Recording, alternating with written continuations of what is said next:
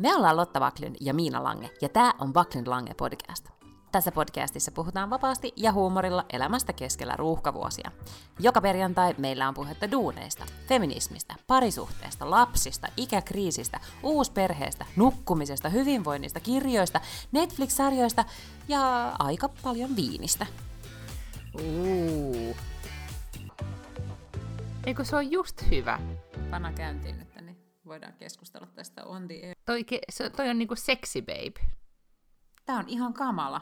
Eikö toi ole just hyvä? Siis mä näytän ihan hirveältä nyt tämmöset jotenkin noita akalta. Ei, keskijakaus on nyt se juttu, ja siitä tulee sexy babe, surfar babe olo. Mä kokeilin sitä yhtenä päivänä, ja mun mielestä niinku, mä muistutin niinku itseäni, milloin mulla oli, mä pidin keskijakausta käytössä katsoin kyllä varmaan kymmenen vuotta tai jotain.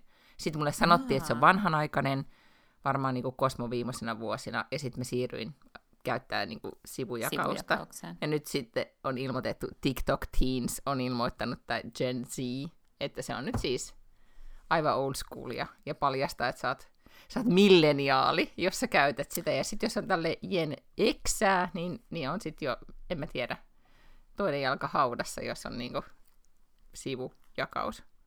Kyllä, tervetuloa kyytiin. Tämä on Baklin Lange podcast, joka on tukevasti siellä jossakin 70- ja 80-luvun taitteessa. Ja siis tämä, mitä me nyt taivastellaan, on tämä mun keskijakaus, jonka mä just laitoin tälleen päähäni. Ja t- mä en ole, I'm not impressed. Mutta siis kun jos multa olisi kysytty, että käytätkö keskijakausta vai sivujakausta, niin mä olisin melkein sanonut, että sä oot, käytät usein keskijakausta, mutta tämä ei ole siis totta. Ei, en siis juurikaan ikinä. Aha. Et siis mennyt moneen moneen vuoteen, et ehkä joskus kuusi vuotta sitten kerran oli, mutta ja siitä voi olla joku valokuva olemassa, mutta tota, ei, en juurikaan. No siis, äh, joo, mä kokeilin yhtenä päivänä just tästä suuresta debatista, sukupolvidebatista, joka on nyt siis käynnissä joka puolella, niin siitä innostuneena kokeilin keskijakausta ja, ja muistutin itseäni festarikesänä yksi ja kaksi. Ja mun mielestä tukka näyttää myös paksummalta. Sullahan ei tietysti sitä haastetta, että missä asennossa sä sun tukkaa pidät. Se näyttää silti, silti tämmöiseltä niin valtaisalta tukkamereltä, mutta mulla siinä on merkitystä, että jos on niinku keskijakauksella, niin se näyttää niinku paksummin tuolta sivulla. Et mä jopa ehkä siirryn takaisin siihen keskijakaukseen. Mä lupaan tehdä jonkun testin jonain päivänä töissä, että mä niinku aivan ennalta ilmoittamatta menen töihin sivu, ei kun tämmöisessä keskijakauksessa ja sitten yritän niinku gauge ihmisten tota, mielipiteet. Kokeiliko sä niitä ripsiä, kun sä silloin sanoit pari viikkoa sitten, että sä kokeilisit niitä? No mä laitoin ne kerran, mutta sitten mä otin ne kyllä heti pois, kun en mä oikein kyennyt sitten sellaiseen. Mitä menikö heti vessaan ja otit ne veke? Eikö en mä päässyt edes kouluun, siis tonne töihin asti mä vaan siis laitoin ne vessassa ja otin ne pois saman tien. Mm-hmm. Miksi tuliko sellainen drag queen olo vai joku muu olo? Ehkä, ehkä vähän joo, ja en sit musta istunut niinku ihan niin hyvin kuin mä olin ajatellut. Mä niin pitäisin keskijauksen. Ehkä ottaisin myös surfikiharat siihen. Okei. Okay. Mm. No mä, mäpä lupaan nyt tehdä tämmöisen testin, että, että katsotaan mikä on ihmisten mielipide. Mä voin laittaa esimerkiksi myös kilpailevat kuvat Instagramiin ja kysellä vähän, että mitä mieltä ihmiset ovat. Koska siis tämähän ei ole suinkaan ainoa merkki siitä, että mä olen keski-ikäinen, koska nämä TikTok-huligaanit, tai siis nämä, mitkä perkeleen. Gen Z niin. terroristit ovat siis niin pitkin internettiä käynyt huutelemassa, että ensinnäkin keskijakaus on se juttu, ja kaikki, joilla on sivujakaus, on vanhanaikaisia ja vanhoja. Mutta sen lisäksi ne myös siis dissaa skinny jeans. Mm-hmm. What is up with that? Mun mielestä ensinnäkin ne leveät housut, mitkä niillä on, on ihan hirveitä. Mm-hmm. Siis farkkujen pitää mennä ihan alas asti. Trust me, se on oikeasti parempi ja tulee myös niin kuin lämpimämpi. No sitten heitä ärsyttää itkunauruhymiöt Joo. kuulemma, mikä on siis yksi mun eni, ylivoimaisesti eniten käyttämistä hymiöistä on itkunauruhymiö. Sitten jossain artikkelissa luki, että Harry Potter-viittaukset, mm-hmm. selfien ottaminen niin kuin ruudulle, eikä niin, että katsoo kameraan, vaan katsoo sitä ruutua. Ja sitten niin nolot hashtagit, niin tyli hashtag girlboss. Okei, siihen mä tavallaan kyllä vähän lähden mukaan. Ne on musta vähän niin kuin nämä tämmöiset living my best life ja blessed ja näin. Mutta sitten tämmöinen pizzan, viinin, kahvin rakastaminen, niin se on niin kuin noloa. Tiedätkö, niin kuin meilläkin on koko ajan vaan sellaisia, että mm, oispa mm. kahvia ja wine mom ja näin. Mm. niin. No, ei se mitään. Guess where side parts and skinny jeans take you? They take you to the wine store, mihin näillä ei ole mitään asiaa. Tai huomaan, että kun tämä on kuitenkin Gen Zetan ja milleniaalien, eli Gen Yn välistä keskustelua, niin me Gen X ollaan tässä silleen, niin kuin, että whatever. Mutta sitten oli mun mielestä tämmöinen mahtava kommentti, se oli just milleniaaleilta kyllä, jotka, jotka kommentoi sitä, että, että vai olikohan se niin kuin lähempänä sit Gen X, että hei, me ollaan koettu kertaalle jo se löysät housut, että me, ja sitten me opeteltiin niihin pilleihin, niin nyt me ei mm-hmm. haluta enää takas niihin löysiin. Ja, ja tavallaan ton mä niin kuin tunnistan itsessäni, että kun mä, mä oon varmaan kertonut tämän tarinan, koska siis öö, ne, ensin oli ne löysät housut silloin, no, koko sen 2000-luvun alussa. Siis mullakin on, mulla on ollut vaan niitä semmoisia niin skeittifarkkutyyppisiä ja, ja mm. Carharttia ja tiedätkö, niin semmoisia, kun oli All Saintsillä ja, ja mit, sanon Kyllä. nyt, Spice Girlsilla. Robinilla ja Spice joo, Girlsilla. Niin. Joo. Ja sitten ne hihattomat topit, ihan lyhyet tukat. Mm ja oltiin todella cool, niin sitten oli hirveä työ opetella niihin, että, että tuli ne lantiofarkut ja sitten lemenevät niin puutkatit, ja sitten puutkatteja piti tä, niin peittää koko saappaan kärjet, niin kuin Victoria Beckmanilla oli, ja se oli uber cool. Ja, ja sitten siitä puutkateista, kun piti opetella pois, niin mä niin kuin todella paljon niin kuin surin sitä, että ei saanut käyttää puutkatteja, koska mulla on aina ollut myöskin isosta jalasta trauma, niin sitten se puutkat jotenkin aina auttoi siihen, että ne kengät näytti pieneltä. Se oli mun mielestä niin kuin hyvä homma. Mutta sitten kun mä aloin, tästä on jo siis todella kauan aikaa, mutta kun mä sitten kerran deittailin sitä, sitä yhtä tukholmalaista kundia, mä oon tämän kertonutkin, koska sille hienovaraisesti, sitten kun mä olin Tukholmassa käyvässä, niin vei mut enkoolle ja esitteli, esitteli aknefarkkuja ja sanoi, että, että tällaiset sun pitäisi varmaan ostaa. Ja se oli niin kuin, että, ja sitten oh mä muistan, God. kun mä tunkeuduin niihin skinny jeanseihin, ja oli silleen, että ei herra Jumala, että nämä on kyllä todella vaikeat ja tiukat, ja mun jalat näyttää isolta, mutta se oli silleen, että ei, ei auta, että tavallaan nyt sulla pitää olla noin farkut, jos aiot oh. pyöriä täällä. My god, millaisia douchebageja sä oot oikeasti deittaillut? Mut sit mä opettelin Apua, toi on ihan hirveä tarina. Mutta siis mä, siis mä kuitenkin halusin olla muotitietoinen ihminen, ja siis hän teki sen sille ihan kivalla tavalla, ei silleen, että, että yli olet muotitiedoton, mutta tota, mutta kuitenkin tuli selväksi, että kannattaa näihin farkkoihin vaihtaa. Sitten vaihdoin. Hirveä määrä, sitten hankin niinku valtaisen määrän skinny jeansseja. Ja sitten tulin raskaaksi, enkä oikeastaan niitä voinut käyttää. Ja sinä aikana, kun olin raskaana ja kotona Beben kanssa, niin yhtäkkiä muoti muuttui niin, että etenkin täällä Tukholmassa tuli just nämä niin kropatut lahkeet ja ne leveni ja muutti muotoa. Ja yhtäkkiä mä olin jossain mom jeans helvetissä niin kuin oikeasti. Ja, ja nyt mä en ole sitten niin oikein vielä päättänyt, että mihin, mihin farkkumalliin mä lähden. Mutta että pitäisi pukeutua johonkin lepattaviin housuihin, niin en lähe. En sit millään. Mä oon tosi onnellinen, koska mä en ole koskaan tiennyt, mitkä farkut on muotia. Niin kuin elämäni aikana ikinä. Mä muistan, että Levis 501 oli joskus joku juttu, mm-hmm. mutta tota, mut siis mä en osaa esimerkiksi Leviksen lisäksi tota, mainita yhtään farkkumerkkiä nimeltä, eikä mulla ole mitään käsitystä, mitkä pitäisi olla tai ei pitäisi olla. Vaan sit mä oon ostanut sellaisia, mitä siellä kaupassa on ollut, ja kyllä mun täytyy sanoa, että kuulostaa siltä, että mun elämä on sen vuoksi ollut aika paljon helpompaa.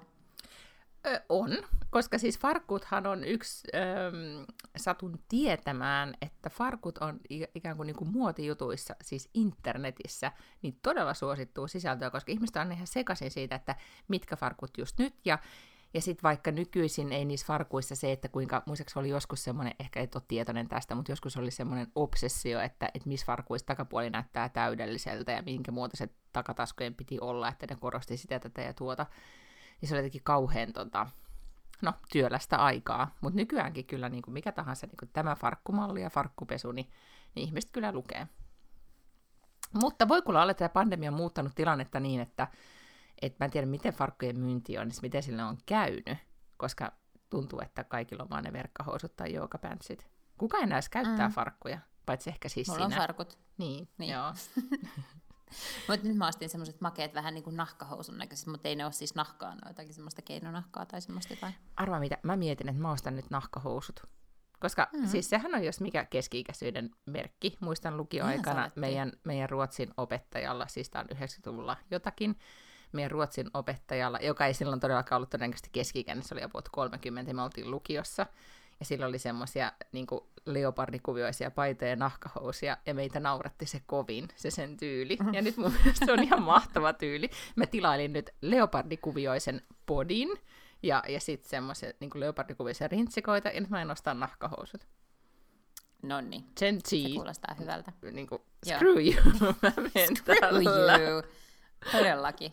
Mm. Niin, millaisia farkkuja ne edes pystyy ostamaan, kun niiden niin kuin, pääasiallinen tulonlähde on hammaskeiju? Ai kauhea, toi oli kyllä julmasti sanottu, etenkin näinä pandemisina mm. aikoina. Näin on. mun oma Jen Chiiläiseni, eli bonustyttäreni, niin, joka on siis eh, HC-vegaani ja, ja tota, on todella tarkka siitä, että mitä niin kun, ähm, ei, tai niin kuin, totta kai tyylistään, mu- mutta et ostaa vain ja ainoastaan siis käytettyjä vaatteita tätä nykyään, kuten ollaan aikaisemminkin puhuttu, ja, ja sitten hän modaa vaatteita, koska niin kun, no mekin tehtiin sitä just Mm. lukioaikana tonnikäisenä kirppislöytöjä, niin tehtiin niillä kaikkia muuveja, koska ei todellakaan ollut rahaa. Hän on ymmärtääkseni nyt sitten vissi ehkä siinä samassa tilanteessa, mutta myös, että se on juttu, että niitä vaatteita kunnostaa. Ja nyt hän on siis, ähm, kyselee multa, lähettelee kuvia, että voiko, miten lisään tähän takkiin tämmöiset, haluaisin tästä karvatakista nämä hihan, karvaiset sisan, hihansuut tai kauluksen ja, ja tota, kaikenlaisia tämmöisiä niin ompelukikkoja kyselee, että voinko ommella näin ja näin, ja sitten hän lähettelee kuvia, ja mä sitten aivan sujuvasti lähettelen niitä äidilleni, että miten, miten tämä kannattaisi ratkaista. mä en hänelle paljasta, että, että, tota, että tässäkin vaiheessa kysytään äidiltä. Et mä en tiedä sitten, että missä vaiheessa se tietotaito laskeutuu muhun, että mä osaisin sanoa, että Mm. tuu tänne, niin mä autan sua, vaan että on silleen, niin kuin, että oh my god, en mä tiedä. Mutta mä esitän nyt. Nyt, nyt, nyt, nyt on tämä hetki, että mun on pakko olla aikuinen. Nyt mä oon se aikuinen, Mm. joka sanoo, että ilman muuta me ratkaistaan tää sulle. Hyvä. Mä en tule ikinä ole se aikuinen, joka ratkaisee näitä tällaisia käsityöohjelma-asioita. Mutta jos Mä oon luotetaan siis kaikin nyt näin, tavoin, mutta mä oon siis kyllä se aikuinen, että mulle voi tulla niinku mikä taso, taso kriisin kanssa ja kyllä mä niinku ratkaisen niitä. Mutta sitten jos pitää jotenkin ratkaista, että miten joku parsitaan, niin sitten sit se menee niinku jollekin toiselle aikuiselle. Joo, ja nyt kun puhutaan siitä, että, tai ensin puhutaan siitä, että kuuntelin äsken keski-ikäisesti, kun kävin apteekissa, niin autossa ää, P1-kanava, joka on niin kuin varmaan paikallinen Yle Puhe, Yle. eks niin? Joo. Ja nyt oli sitten semmoinen mahtava ohjelma, kun ihminen filosofinen tunti tai muu siellä käynnissä, missä puhuttiin kriisistä ja ylipäätään nyt tästä pandemiasta ja niin, kriiseistä ihmisen elämässä.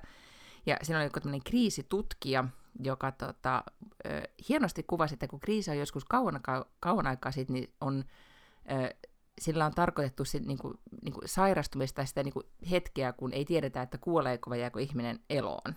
Ikään kuin sitä, mm-hmm. niinku, se on jotenkin siihen tilanteeseen liittyen. Ja sitten myöhemmin se on alkanut tarkoittaa niin kuin, mitä tahansa, no, kriisiä. Mutta siihen kun me jollain tavalla se tarkoittaa niin kuin valintaa, siis tien valintaa. Tai niin kuin, että, että siihen on lisä, sisältynyt tämmöinen merkitys, mikä oli mun mielestä jotenkin täysin, mä en ollut tiennyt tätä, tai jos olin joskus tiennyt, niin ainakin unohtanut sen. Niin se oli muistakin mahtava valoinen lähestymistapa myös kriisiin. Että se ei olekaan Mm. mm. niin kuin mikä niin kuin seinä tai vyyhti, vaan se on vain hetki, missä pitää tehdä valintaa. Joo, kyllä. Ja niinhän Ja- se varmaan onkin. Niin, ja jos olisi valintatilanteessa, niin sitten kyllä ottaisin Lotan kirjan Sano kyllä, jonka sain postissa. Kiitos siitä. Sitä Äläpä. lapseni halusi avata tämän paketin ja otti sen kirjan Oho. oh. esille sieltä ja sitten, sitten Niin. kysyi, että tunnenko minä tämän? Ja että olet sinä varmasti Lotan, olet sinä kyllä Lotan nähnyt. Ja sitten hän heti siihen toteamaan, aa, Lotta Lokobed. Ja mä sanoin, että ei, ei Lotta Lokobed, hänellä on siis, Lokobedin nimi oli myös Lotta, mutta ei tämä on nyt toinen Lotta. Tämä on myös niin kuin, fiksu, fiksu Lotta, ehkä jopa fiksumpi kuin Lokobed.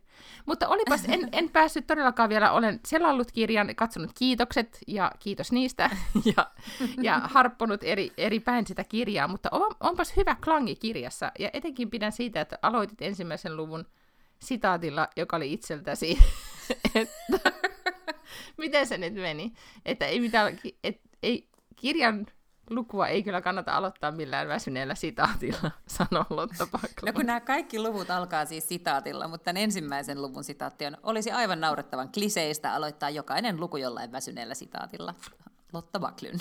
Joo, ja siinä mun mielestä, ää, mä en ollut tajunnut, että, tai tietenkin, nyt kun sit, sitä katoin, että totta kai sä kirjoitat myö, niin kuin tavallaan, miten sanotaan, walk the talk, eks niin, että sä kirjoitat tosi paljon mm-hmm. siitä, mitä sä oot itse tehnyt, mikä mm-hmm. luo siihen sit ihan erilaisen niin kuin, klangin ja, ja oot tosi paljon researchannut, että siinä on myös hyvä, no juurikin hyvin niin kuin lottamainen sävy. Ja ajattelen, että luettuna se on ehkä semmoinen, että kannattaa pitää yöpöydällä, jos tulee semmoinen epäreipas olo, niin repäsee kirjan mistä tahansa sivulta, niin heti reipastuu. Mutta mä luulen, että, että myös kuunneltuna, siis se, että sä luet sen, niin se voisi olla myös semmoinen vähän niin kuin, mä jopa veikkaisin, että kun sanoma on toi, niin se toimii tämmöisenä niin lohtuupodi Oprah-tyyppisenä, mitä tahansa kohtaa voi kuunnella, niin tulee semmoinen reipastunut olo. Niin, se voi kyllä olla, mm. joo. Ja siis toihan, toihan tehtävä on niin kuin inspiroida ja motivoida, ja siinähän kuitenkin vaan yritetään koko ajan kannatella ja, ja niin kuin luoda Kovasti uskoa. sanotaan, että teen nyt. Vähän semmoinen, niin kuin, että mitä tahansa mä aina sulle sanon, niin sä silleen, no mutta mikä se ongelma, tee vaan. Niin se tulee se viesti kyllä sieltä läpi. Mm.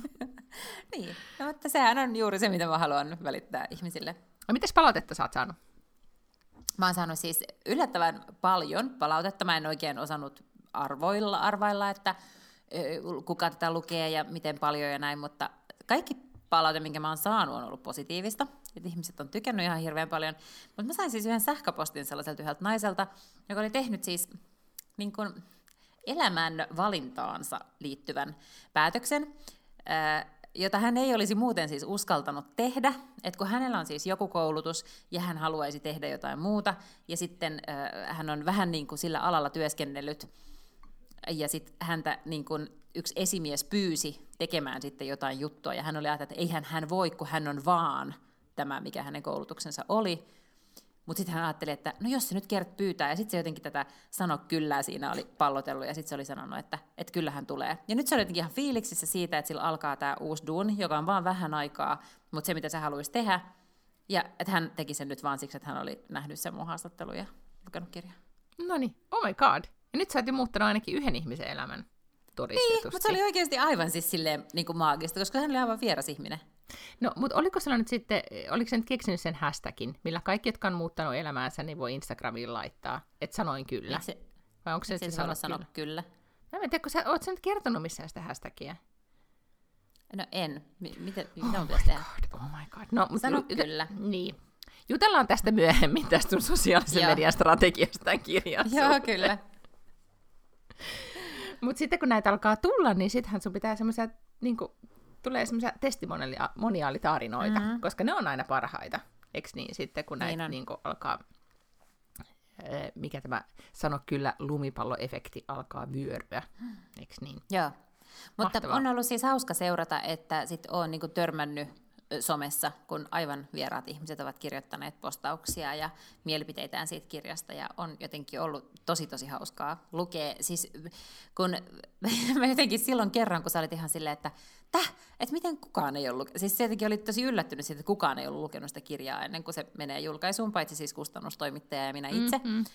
Että et jotenkin, että olisi tosi normaalia, että kaikki, että niinku monen pitäisi lukea se, ja sitten mm. pitäisi niinku ihmisten mielipiteitä jotenkin kerätä siitä. Ja mä ajattelin, että ai jaa, et ei käynyt missään vaiheessa mielessäkään, että teinköhän mä nyt jotenkin hölmösti sit, kun mä en tehnyt niin.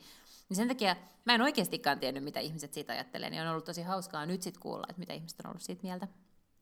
Niin, eikä mä tiedä, eikä se tarvitse siis, tota, jos on niin kuin Lotta Paklund, eli tietää mitä on sanomassa ja on hyvin itsemarva viestistään, niin mitä sitä muiden mielipiteitä kyselemään, kun menee kerran. Niin, siis täällä on kokonainen luku sulle siitä, että ei pidä välittää, mitä muut ihmiset Sitä ajattelee. mä just kuulen luin. Okei, no mutta siis äh, täältä tuli nyt tämmöisiä palautteita, nyt sä oot saanut jo äh, mahtavia lukijapalautteita ja hashtagillä sano kyllä, voisit laittaa lisää palautteita. Ja tässä mm-hmm. podcastissa me luetaan niitä, sä voit aina sitten niinku tähän aina kertoa näitä testimoniaaleja. Joo. Mm. Kyllä, kyllä, joo, ja jos joku laittaa niitä someen, niin kyllä mä sit voin niitä. Mä niin kuin tuosta äskeisestä en halunnut jotenkin paljastaa yksityiskohtia, kun mä ajattelin, että se ihminen laittoi mulle sähköpostilla, niin hän ei ole tarkoittanut niitä silleen julkisuuteen, niin mä yritin tolleen verhoilusti kertoa kontekstia kertomatta yksityiskohtia. Mä katsoin Bridgertonin viikonlopun aikana. Mm-hmm. Oliko kuuma herttua vai keisari vai mikä se nyt olikaan se kundi? Niin, Duke. Mikäköhän Duke. se on sitten? Herttua. Mm. Onko se herttua? Joo. Oli, siis Herttuahan oli todella kuuma, mutta pakko sanoa, että tässä oli siis sillä lailla käästetty, että kaikki miehet oli aivan käsittämättömän komeita. Siis kaikki miehet hän oli todella, todella viehättäviä. Oliko? Miten mä muistan, kun se Herttuan? Oliko siinä edes muita miehiä? No oli sitten oli se sen Herttuattaren niin kolme veljeä, jotka kaikki oli myös ihan käsittämättömän hyvän näköisiä. No mä oon nyt fokusoinut vain siihen Herttuaan, koska mä en saa päähän, niin mitä ne muut on näyttänyt. Mm, okay, ja sitten sillä, sit sillä Herttualla oli se ystävä, joka oli nyrkkeilijä, joka oli sekin jotenkin ihan järjettömän kuuma. Mm. Mutta sen sijaan ihastuttavasti naisia oli kyllä sitten käästetty hyvin erinäköisiä, eikä mm. pelkästään mihinkään konventionaalisiin kauneusihanteisiin sopivia. No mutta siis mitä, mitä pidit nyt sarjasta, joka on nyt kuitenkin sinun suuren suosikki, eli, suosikkisi, eli Ronda. Shonda Rhimes. Shonda Rhimes. Shonda Rhimes. Shonda Rhimeshan oli siis tuottanut tämän, että se ei ollutkaan ollut siinä kirjoittamassa tai mitään, vaan se oli joku muu tyyppi, joka oli kirjoittanut. Mutta mm. Mm, musta se oli oikein viihdyttävä sarja. Mä katsoin sen siis niin kuin lauantaina, ja, sun, ja niitähän on kuitenkin kahdeksan niitä jaksoja. Mm. Että mä katsoin sen kahdessa päivässä siitäkin huolimatta. Mä katsoin mun sarja maratoni viikonloppuna oli, kun mä puhuin viime viikolla siitä Firefly-leinistä. Lane. Mm. Mm-hmm. Niin tota, siis sehän oli, mä en tiedä, sä et varmaan alkanut edes katsomaan sitä. En vielä, mm. ei. Koska mä sanoin, että siis se, se oli vähän sellainen niin kuin nolo, mm. mutta se oli kuitenkin sitten niin kuin, äh, liikuttava, ihana, vaikka se oli niin kuin läpinäkyvä ja nolo siinä, tai, tai läpinäkyvä sen takia, että siinä pelattiin juurikin kohderyhmän, eli minun tunteilla niin kuin hyvin läpinäkyvästi ja sillä tavalla, että ymmärsin, että tässä tehdään niin kuin, tämä on tehty juuri niin, että minusta tuntuisi tältä, mutta se ei haitannut, koska silti vaan niin kuin, pystyin sitä, niin kuin, katsoin sitä silti välittämättä tästä, tästä että, että tajusin koko aika tämän, tämän toisen tason. Sinnehän oli niin kuin, musiikkia myöten mietitty kaikki tosi tarkkaan niin, että siinä oli semmoisia niin kappaleita, esimerkiksi siitä, sanos nyt Nora Ephronin elokuvassa, siinä on missä on Meryl Streep ja Jack Nicholson Heartburn-elokuvasta, niin siinä mm-hmm. on tehty semmoinen mahtava biisi. Vitsit, kun mä en muista sen nimeä nyt. Mutta kuitenkin niin se, oli, se on tämmöinen niin avioerosta kertova kappale, joka tota, soi yhden jakson lopussa. Ja, ja sitten mä aloin sitä, to, toki itkin siinä, kun tämä nainen sitten, äh, kun, tai hänen tyttärensä lähtee kotoa ja, ja, ja avioeroon ja kaikkea, ja hän kävelee yksin uima-altaalle ja hyppää alasti uimaa, ja tämä kappale soi, ja on todellakin mietitty niin, että joka ikinen nelikymppinen nainen viinlasi kädessään itkee siinä kohtaa sen kappaleen soidessa.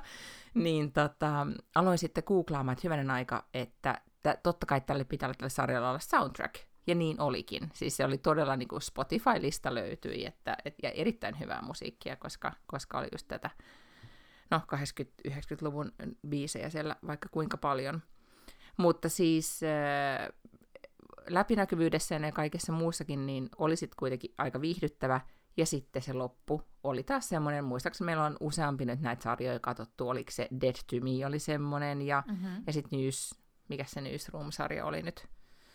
Ai niin, se Morning Show vai? Morning Show ja niin edelleen, niin, niin, tota, niin tämäkin päättyi, tämä oli rakennettu silleen, että että e- ekan tuotantokauden vikajakso, niin, niin, niin kuin oikeasti jouduin saman tien meneen Googleen, mitä oikeastaan tapahtui, kuka oli kuollut, häh? Koska siinä jätettiin niin paljon asioita auki, ja heti kun alkoi niin kun laittaa nimeä Googleen, niin tuli, että is the second season ja when it's coming, koska se oli, no, rakennettu niin koukuttavasti. Että vähän semmoinen niin herttasarja upgradeattuna, niin tota, meni, meni yksi viikonloppu sitten siinä.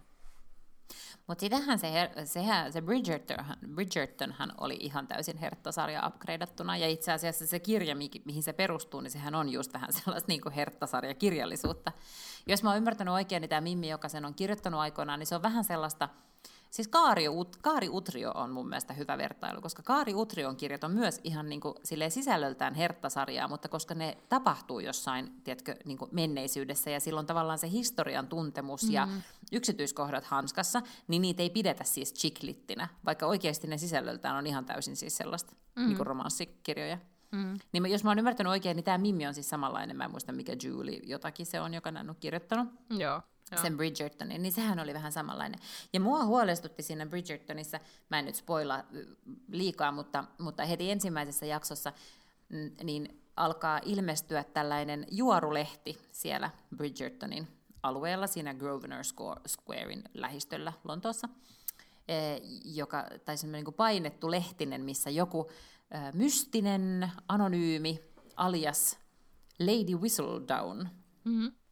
Kirjoittaa juoruja ja tämmöisiä tietoja. Eli ihan siis täsmälleen sama kuin toi Gossip Girl. Mm jossa yhtäkkiä alkaa joku pitää salanimellä blogia, jossa paljastetaan kaikki niin kuin salaisuudet sieltä Manhattanilta, niin tässä paljastettiin kaikki salaisuudet sieltä Bridgertonista. Öm, ja tota, ja sitten mä, mä vähän niin kuin huolestuin, koska Gossip Girlin ö, identiteetti selviää siinä sarjassa vasta ihan viimeisen tuotantokauden viimeisessä jaksossa. Eli piti odottaa monta vuotta, että sai tietää, mm. kuka oli Gossip Girl. Niin mua huolestutti, että mitä jos siinä Bridgertonissa käy samalla lailla. Että kun se on kuitenkin semmoinen niin kuin yksi niistä jatkuvista juonista on se, että kuka tämä on, tämä Lady Whistledown. Mm-hmm. Mutta se onneksi sitten ihan siinä viimeisillä sekunneilla sitten selviää kuitenkin tässä ensimmäisessä tuotantokaudessa. Tosin äh, nyt siihen oli kyllä tullut semmoinen planssi joku se loppu, että toinen tuotantokausi on tekeillä. Nyt kun puhutaan juoruista, eli siis siitä, että et, et mitä oikeastaan niin tapahtui, niin onko sä nyt siellä Clubhouseissa? Mm-hmm, joo, kyllä. No niin, onko siellä nyt kuulemma, nyt, siis mä sain siis kutsuneen, mutta ed- en edelleenkään ole siellä, mutta nyt, nyt täällä tota, Ruotsissa ainakin, siis kun se on, niin kun siitä on tullut supersuosittu, niin kaikki tämmöiset juoruhuoneet ovat lisääntyneet. Eli se on kaiken maailman niin kuin, todella sille catchisti nimettyjä niin, huoneita tai klabeja, että missä sitten joku sitten vaan paljastelee kaikki juttuja. Ja nyt on alkanut myös keskustelu siitä, että kuka lopulta vastaa siitä sisällöstä, mitä siellä puhutaan, koska siellähän nyt puhutaan tälleen, kun puhelimessa puhutaan, mutta, tai, mutta mm. kun ei, niin ei jää mitään jälkeä siitä. Se on niin, totta. Että kuka on lopulta vastuussa ei... siitä, että jos mm. sä menet sinne juoruilemaan. Ja sitähän ei voi moderoida, koska sä et voi moderoida etukäteen, mitä ihmiset sanoo. No sitten kun ne on sanonut se, niin siitä ei jää mitään tallennetta, eli ei ole mitään, mitä voidaan ikään kuin poistaa. Sinne ei voi laittaa tekstiä, eli ei voi myöskään laittaa mitään disclaimereita siitä, että Miina Lange, joka täällä äsken kävi, valehtelee tai jotain mm-hmm. tällaista. Mutta siis eh, sanotaan nyt, mikä se on, jos täällä on ihmisiä, jotka ei ole vielä tutustunut siihen, mitä on Clubhouse. No se on nyt siis ääniperusteinen sosiaalinen appi, media. siis media, mm. niin paikka, mihin sä voit mennä. Öö, nyt pitää edelleenkin, se on vissiin kutsuperusteinen, eikö niin? Mutta yhtä kaikki Niinkä, se joo. joo. Sitten sä perustat sinne oman tilin ja sitten sä menet haahuilee sinne ja löydät sieltä erilaisia. Ja sä voit niinku, niinku kertoa, että tänään mä puhun tähän aikaan tästä ja tästä aiheesta. Ja sitten kutsua muita sinne mm. tai sanoa, että tämä on auki kaikille ja sitten kaikki voi tulla kuuntelemaan. Se oli jossain luki, että tämä on niin, on niille, sosiaalinen media niille, jotka kaipaavat konferensseja. Eli sitten sit no se on niin, että niille rasittaville tyypeille, jotka haluaa aina minglaa ja pondaa ja verkostoituu mm-hmm. ja, ja näin, niin tämä on sitten niiden, yeah. niiden appi. Mutta kuulemma kuitenkin niin kuin esimerkiksi just startup-skene on siellä eh, hyvin edustettuna, siellä on siis oikeasti myös ihan niin kuin, siis substanssiasiaakin jaetaan. Kyllä. Nyt ehkä niin kuin siinä ongelma on, että kun suomalaisia on siellä vielä niin vähän ja toi on niin, niin kuin alkuvaiheessa, mä, mä kyllä uskon siihen, että kyllä toi varmaan kestää aikaa ja toi saattaa tuosta niin muuttua. Ei, ei, ei siitä mitään niin kuin Facebookia tuu, Mm-mm. mutta siitä, siitä tulee semmoinen niin tiettyyn tarpeeseen hyvä mm. sosiaalinen media. Mutta se löydettävyys on vielä ainakin tosi huono. Et sieltä on tosi vaikea löytää sitä kiinnostavaa asiaa että mä en niin kuin tiedä, mitä mä siellä tekisin. Se ei mm. ole semmoinen, että se koukuttaa sua niin kuin pyörimään siellä kauhean kauan etsimässä asioita, koska sun pitäisi ensin päättää, että mistä asioista sä oot kiinnostunut, ja sitten se tarjoaa sulle jotain huoneita, missä siitä asiasta ehkä keskustellaan, ja se, se ei niin kuin vielä pelitä yhtään. Mutta siis kuulin, että, tai kun mä sanoin, että toi, kun yksi kaveri kertoi siitä, että just etenkin, että mitä siellä tapahtuu nyt tässä niin Ruotsin Clubhousen puolella, niin niin se sitten just valitti, että siellä on just ne tyypit, jotka aikoinaan meni Twitteriin tai, tai niinku en, niinku ensimmäisenä niinku mm-hmm. mihin tahansa sosiaaliseen mediaan ja, ja täyttämään sitä tilaa. Ja, ja sitten aina täällä puhutaan siis äh, Expressenin päätoimittaja Thomas Watson on tämmöinen henkilö, joka mielellään on joka puolella esillä ja puhuu, mm-hmm. ja, ja nyt etenkin kun ei ole mitään konferensseja, mä voin kuvitella, että sillä on todella ta- tarve puhua, niin, niin hän Onko on kuulemma... hän siis niin, onko hän siis Ruotsin Mikael Jungner? Todennäköisesti joo, kyllä. Hän on todellakin siellä, niin kuin, no, on Suomessakin iltapäivälehdissä ollut tämmöisiä paljon twiittaavia päätoimittajia nimeltä mm. mainitsematta, mutta tässä on niinku, mutta hän on ihan omissa sfääreissään siinä. Hänellä on toki niinku aina yleensä, niinku, tai on paljon sanottavaa, ei siinä mitään, ja on hyvä keskustelija ja näin, mutta, mutta Matson on siellä, siellä kuulemma paljon äänessä pitää Joo, hovia siis yht... niin sanotusti mm-hmm. Clubhouseissa. Mä siis yhteen tällaiseen huoneeseen ö, osallistunut.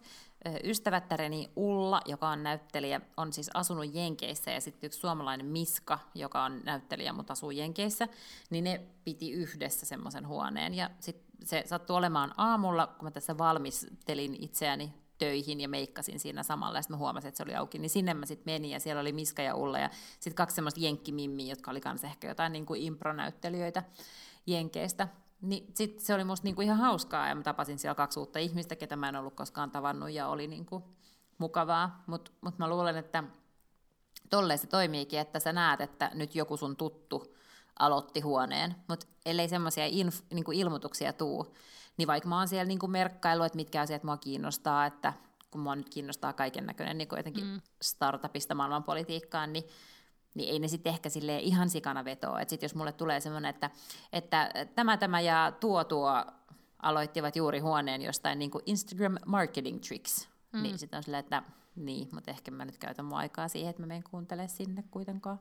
Muistatko, kun menit TikTokiin, kun sä silloin mietit, että mitä sä siellä TikTokissa teet, ja sitten sä löydit ne, löysit ne painottomat miehet. Niin, ja sittenhän mun siis meni, musta tuntuu, koko kevät meni TikTokissa. Jokaisesta sitten löytyy se kultajyvä merkitys. Mut, mut sitä, mä just sanon, että mä olin myös käynyt niin Vainissa ja tik- tai silloin, kun oli musicali. Mm-hmm. Mä oon mhm. tehnyt mun, e- mun ekat musicalit joskus tiedätkö, 2015, ja se ei niin kuin vaan ollenkaan lähtenyt. Mutta nyt yhtäkkiä viime vuonna, kun se olikin TikTok, ja sinne oli tullut väkeä, ja siellä oli sisältöä, ja näin, niin sitten se olikin paljon kiinnostavampi. Ja näin tulee tapahtumaan Clubhouseilla. Mm-hmm. Mä oon ihan varma, että tänä, tähän aikaan ensi vuonna – niin Clubhouseissa tulee olemaan ihan sika paljon mielenkiintoista sisältöä. Jengi tulee järjestämään jotain sellaisia niin klubi-iltoja sinne mm. jostain tietystä aiheesta, ja se on niin kuin tosi vaivaton ja helppo tapa. Se on ihan eri mennä kuuntelemaan tuollaista kuin jotenkin saada sähköpostiin Teams-linkkiä, istua mm-hmm. jossakin jonkun Teams-konferenssin äärellä, että sä voit kuunnella sitä mistä tahansa ja sitten sä voit osallistua, jos sä haluat tai olla osallistumatta. Niin mä luulen, että siinä on niin kuin kaikki elementit, se on vaan nyt vielä niin alussa, että se ei tälle viihdekäyttäjälle mm. lähe. Joo, ymmärrän. Ja sitten tietenkin, että, että ikävähän on, ajattelen, että jos se niin kuin heti siirtyy siihen, niin kuin, tai tulee tosi paljon sitä semmoista juoruhärrellisisältöä, niin, niin mm. sit voi olla vähän haastavaa. Mä menisin nyt heti, jos olisi sitten semmoinen ryhmä, missä analysoidaan Britney Spearsin sitä Instagramia nyt tarkemmin, tai siellä käytäisiin tätä koko Free Britney varma, movie. Mä luulen kanssa, että mä menisin niitä nyt sitten kuuntelemaan, koska mä siis eilen, kun katsoin nyt siitä viime viikolla ja puhuttiin Britney Spears-dokumentista ilman, että oltiin nähty siitä vilaustakaan, uh-huh. mutta luettu sitäkin enemmän, niin mähän sitten eilen katsoin dokkarin, mä luulen, että se on nyt jo Suomessakin Maikkarilla, koska täällä se oli TV-Fyranilla mm-hmm. ihan, ihan nähtävillä Plain puolella. Ja, ja tota, kun olin katsonut sen, niin heti menin Britneyin Instaan ja niin kuin katoin, mitä kaikkia viestejä se oli siinä niin kuin laittanut. Siis on olemassa kokonaan oma Instagram-tilinsä, siis Britney Cram-niminen tili, missä kaksi asialleen omistautunutta naista analysoi sitä, että mitä viestejä Britney siinä Instagramissaan oikeasti välittää.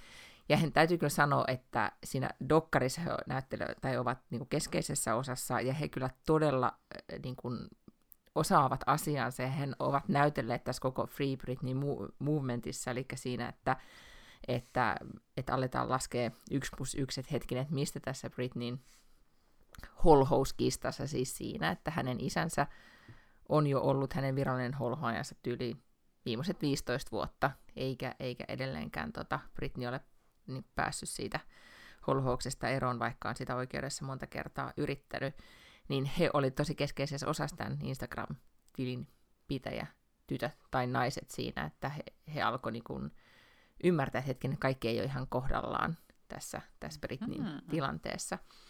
Suosittelen sitä dokumenttia lämpimästi. Se on aika, niin kuin siinä on sanottu, että se on tosi niin kuin rajua katsottavaa, ja se on aika kamalaa katsottavaa. Ja jotenkin äh, siinä käydään siis läpi niin kuin koko Britneyn ura, ja se, että miten äh, tytöstä, joka oli sairaan hyvä laulaja, raamattu vyöhykkeeltä äh, kotoisin, uskonnollisen perheen tytär, miten vanhemmat oikeasti halusivat, että hän menestyy, miten sitten, miten hänestä tehtiin tähti, mutta, miten, mutta hän ei ole koskaan ollut siis semmoinen niin niin lapsitähti, josta, joka vaan tehtiin tähdeksi, vaan hänellä on ollut todella itsellä iso hinku ja halu ja tahto, ja hän on ollut se, joka on itse halunnut päättää asioista, niin siinä kuvataan hyvin semmoinen niin kaari siitä, että miten nuori nainen, joka löytää oman äänensä ja haluaa tehdä asioita, ja sitten miten, miten tota, media ensin nostaa hänet jalustalle, mutta haluaa kuitenkin, että hän on ää, viaton neitsyt, mutta sitten kuitenkin on niin kuin seksikäs, ihan tämä tämmöinen mm-hmm. niin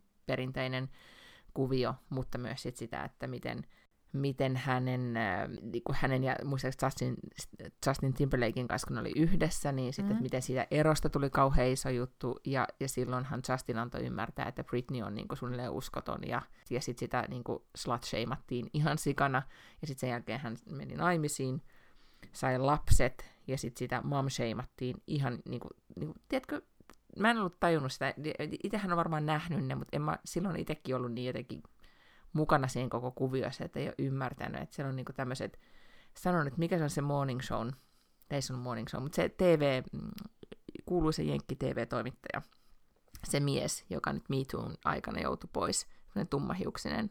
Matt Laurel. Exact. Niin esimerkiksi sen haastattelussa Britney on ihan kirkkain silmin niin kuin kysyy sitä, että miten, niin kuin, että suunnilleen, että miten saatoit olla noin huono äiti. Ihan järjetöntä naisvihaa. Tai kuvaa sitä, että minkälaista 2000-luvun alussa oikeastaan oli. Ja miten paparatsit mm. jahtaisi ja niin edelleen.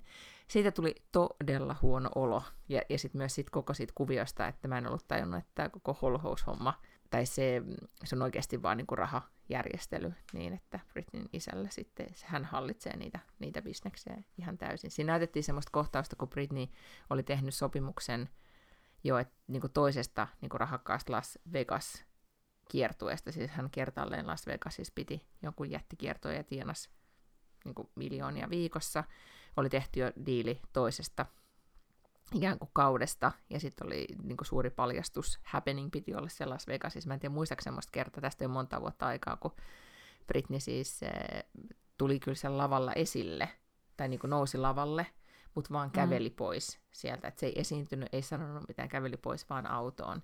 Ja sitten hän sen jälkeen tota, oli todella pitkään pois sosiaalisesta mediasta, joku niin kuin siis 70 päivää tai jotain, ja siitä nousi hirveä kohu, ja sitten paljastui, että hän on ollut siis ää, mielisairaalassa, tai siis suljetulla osastolla, ja, ja tota, se, siinä just tähän niin kuin tämän Britney Gramin pitäjä tilille soitti sitten assi, niin kuin assistenttina Britneyn isän yrityksessä työskennellyt henkilö, ja sitten paljasti, että Britney oli, joo kyllä, siellä psykiatrisella osastolla, mutta ei todellakaan omasta tahdostaan. Ja siinä oli todella siis niin kuin creepy juttuja.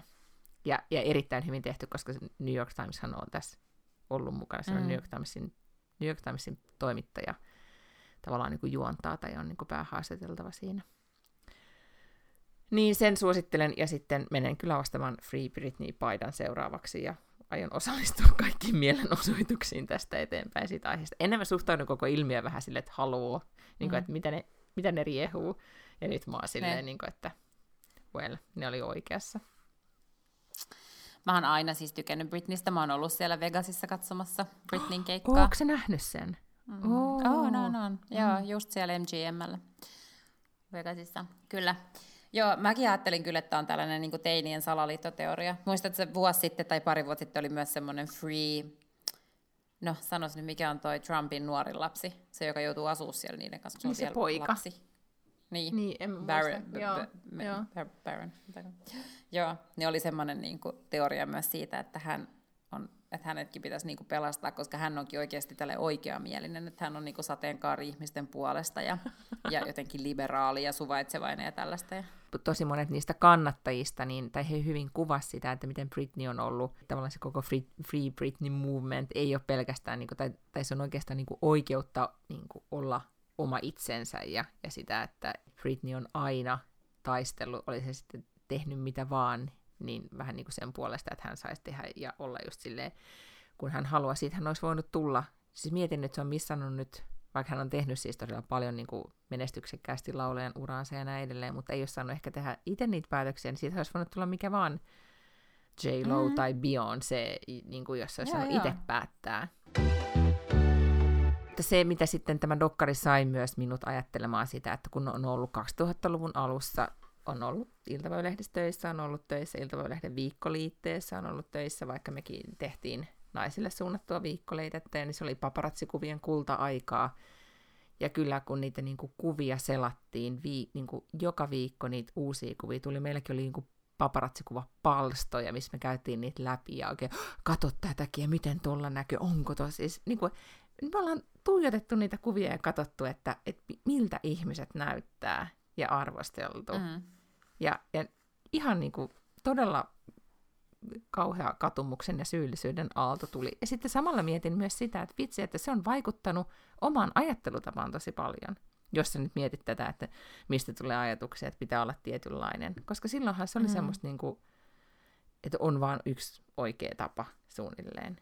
Ja sitten oli niitä julkiksi, jotka näytti kamalalta, kun ne haki kahvia latte kädessään, ja, tai siis haki lattea ja näyt, niin kuin hiukset seisoi pystyssä ja uksit jalassa. Ja, ah, hirvetä, niin kuin ihan kamalaa arvostelua. Onneksi ei sellaista enää ole.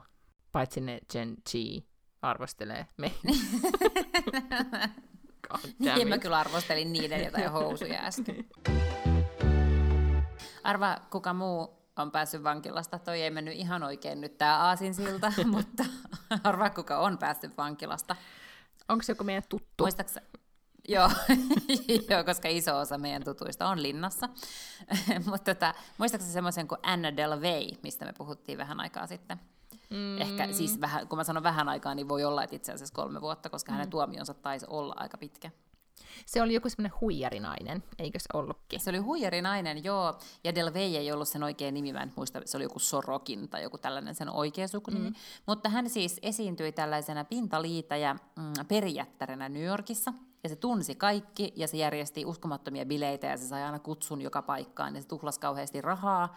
Mutta, mutta tota, sitten yhtäkkiä kävi ilmi, että, että sillä ei ollut siis pennin hyrrää, hän ei todellakaan ollut mikään perjätär, mm-hmm. vaan ihan siis niin kuin jonkun keskiluokkaisen normaalin venäläisen perheen mm-hmm. lapsi.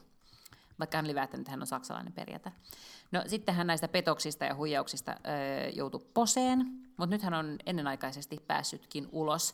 Ja mä ihmettelin, kun yhtäkkiä mun koska Instagramissa niin sehän näyttää sulle yleensä niiden ihmisten storeja ensin, ne pienet pallurat siellä ylärivissä, mm. ketä sä seuraat eniten. Ja yhtäkkiä sinne ilmestyy joku vieraan näköinen muija, ja sitten mä ajattelin, että no kai tämä sitten on joku tuttu. Ja sitten mä avasin sen, ja sitten mä olin, että kuka tämä oikein on? Ja siis se oli tämä Anna Del Vey. Eli se on päässyt sieltä posesta ja se on saman tien siis syöksynyt sekä Instagramiin että Twitteriin ja twiittailee ja instailee menemään siellä niin kuin aivan hulluna. Luin lehdestä, että hän, kun me puhuttiin siitä aikaisemmin, että just tämä Shonda Rhimes, mm-hmm. joka on tämän Bridgertoninkin luonut ja nämä Grace Anatomy ja Scandalit ja muut, niin oli ostanut sitten tämän Anna Del Vein tarinan oikeudet. Ja Shonda Rhimesilla on Netflixin kanssa yksin oikeus, niin tota, äh, lehdessä luki, että hän on saanut 320 tonnia Netflixiltä, tämä Anna Del Vey, ikään kuin siitä, että ne ostivat oikeudet hänen tarinaansa. Ja nyt hän on tullut katuma päälle. Silloin kun hän meni sinne vankilaan, niin hän oli sanonut, että hän ei kaduta kyllä yhtään. Mutta nyt hän on tullut katuma päälle ja hän on pyytänyt anteeksi ihmisiltä, ketä hän on huijannut. Ja, ja lehtitietojen mukaan käyttänyt 200 tonnia tästä 320 tonnista, että se on maksanut takaisin näitä asioita, mitä hän oli huijannut. Oh, no onpa yllättävä muuvi. Mm. Kyllä. Kyllä. Mm. Nyt oli ilmeisesti vaan vielä kysymys, että voiko olla, että hänet karkotetaan et saattaa olla, että hän tota, niin, joutuu jättämään maan, eli Yhdysvallat mm-hmm. sitten, että tiedä miten sitten tämä saaga jatkuu, koska sitten hän joutuu takaisin Saksaan tai Venäjälle tai mihin ikinä nyt hän sitten, mihin hänet sitten mm-hmm. karkoitettaisiinkaan, mm-hmm. koska on nyt kai vähän epäselvää, että mikä on totta ja mikä ei ole totta hänen menneisyydestään niin että, että pystyykö hän sitten jatkamaan tällaista jännittävää elämää siellä, en tiedä. Tämä ei ole mikään TV-sarja juttu, mutta me ollaan joskus puhuttu siitä, että mitä katsoo YouTubesta, niin mä en tiedä, miten mä ajauduin tähän viikonloppuna. Mutta YouTubehan on todella, todella paha aikasyöppö. Jos sille antaa siis mm-hmm. pikkusormen, niin sehän saattaa nielasta puoli yötä tai koko yön, jos niikseen tulee.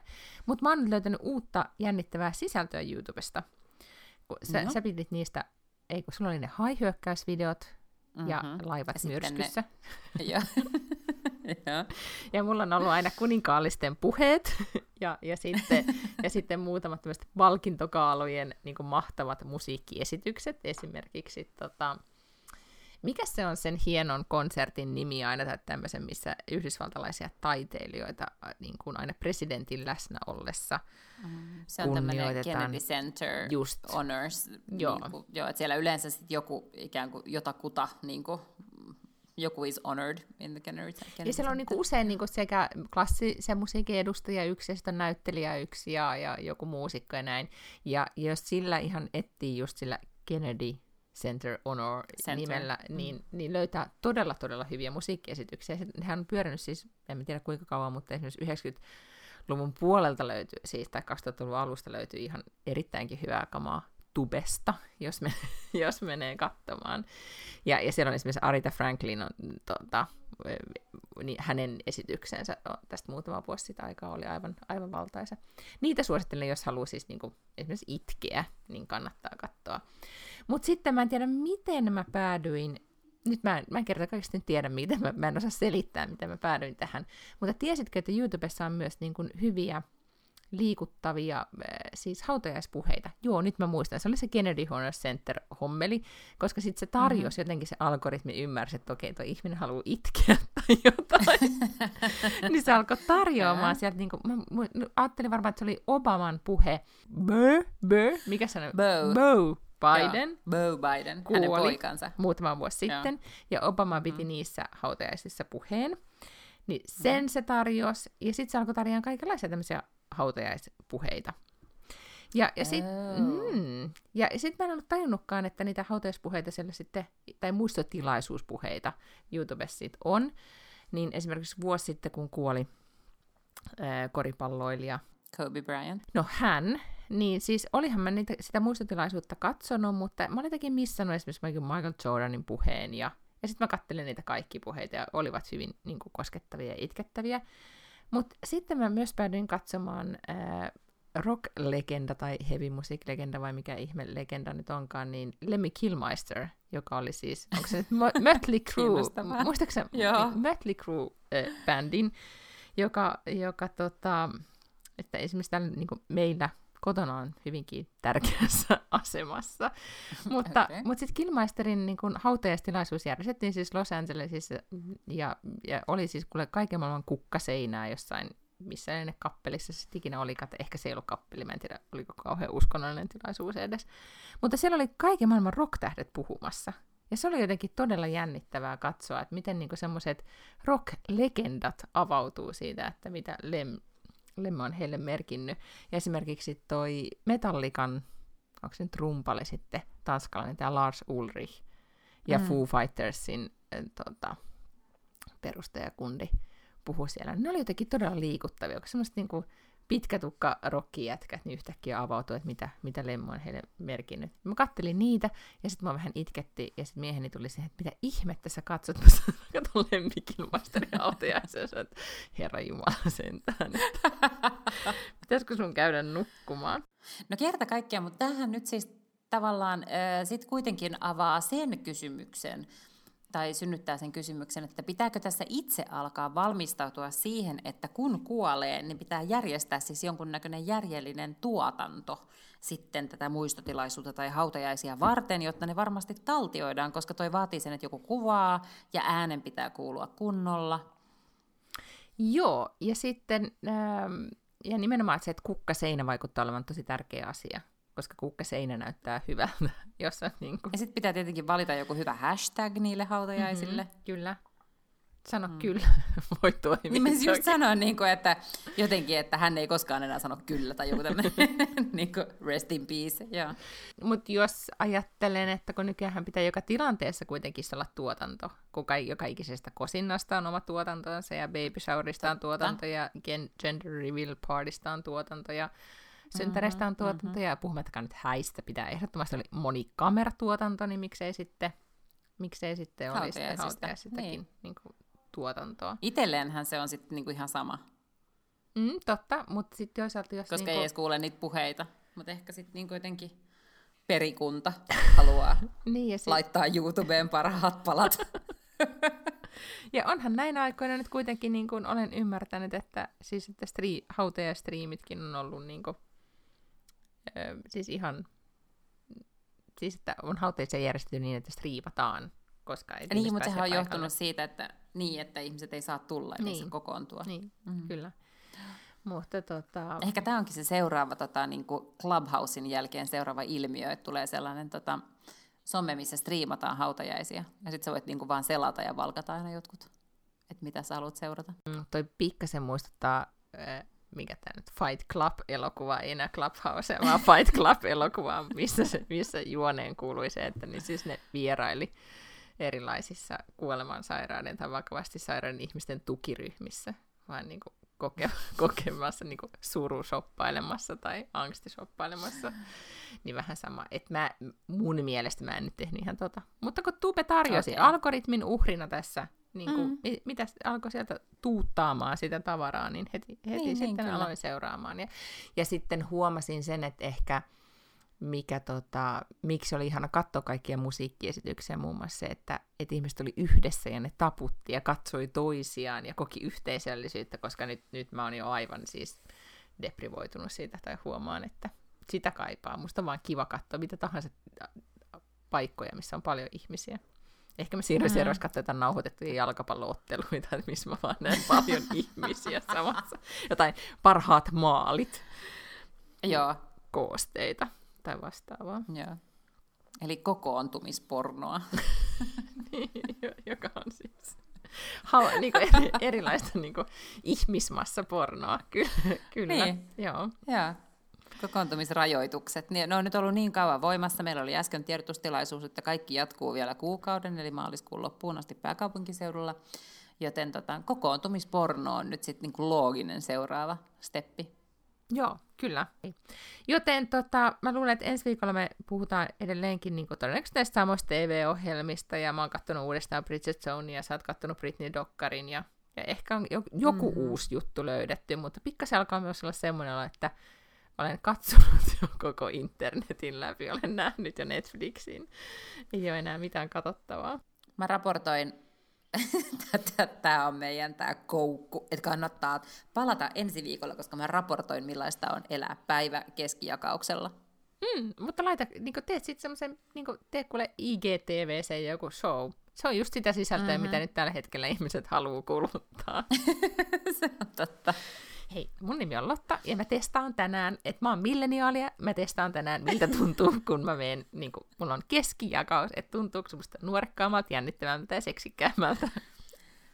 Koska nyt mulla on ollut tämä keskijakaus koko tämän meidän nauhoituksen ajan, niin mulla on koko ajan, kun mä erehdyn katsomaan itseäni tästä pikkuruudusta, jotenkin vähän sellainen olo, että mä näytän vähän pulimummolta. Ei, kun sä näytät musta todella hyvältä. Siis se okay. niin kuin, todella semmoinen, niin kuin, että, että uh, uh, sexy babe mikä on tietenkin nyt, mä oon kasvanut niin 2000-luvun alussa kaikessa päätellen kieroon, joten, joten tämä on mun ainoa niin, kommentti Sä et ole nähnyt ketään monen kuukauteen. niin Alkaa pulimummotkin näyttää seksibeibeltä. halo, mä, mä aloitin tämän tuota, meidän puhelun sillä, että mulla oli pipo päässä, joten mä laitan takaisin sen pipo päähäni, koska mä vasta pulimummolta näytänkin. Ee, ensi viikkoon toivottavasti Britney saadaan vapautettua ja, ja muutenkin tästä tilanne paranee. Free Britney. Hyvää viikonloppua. Hyvää viikonloppua.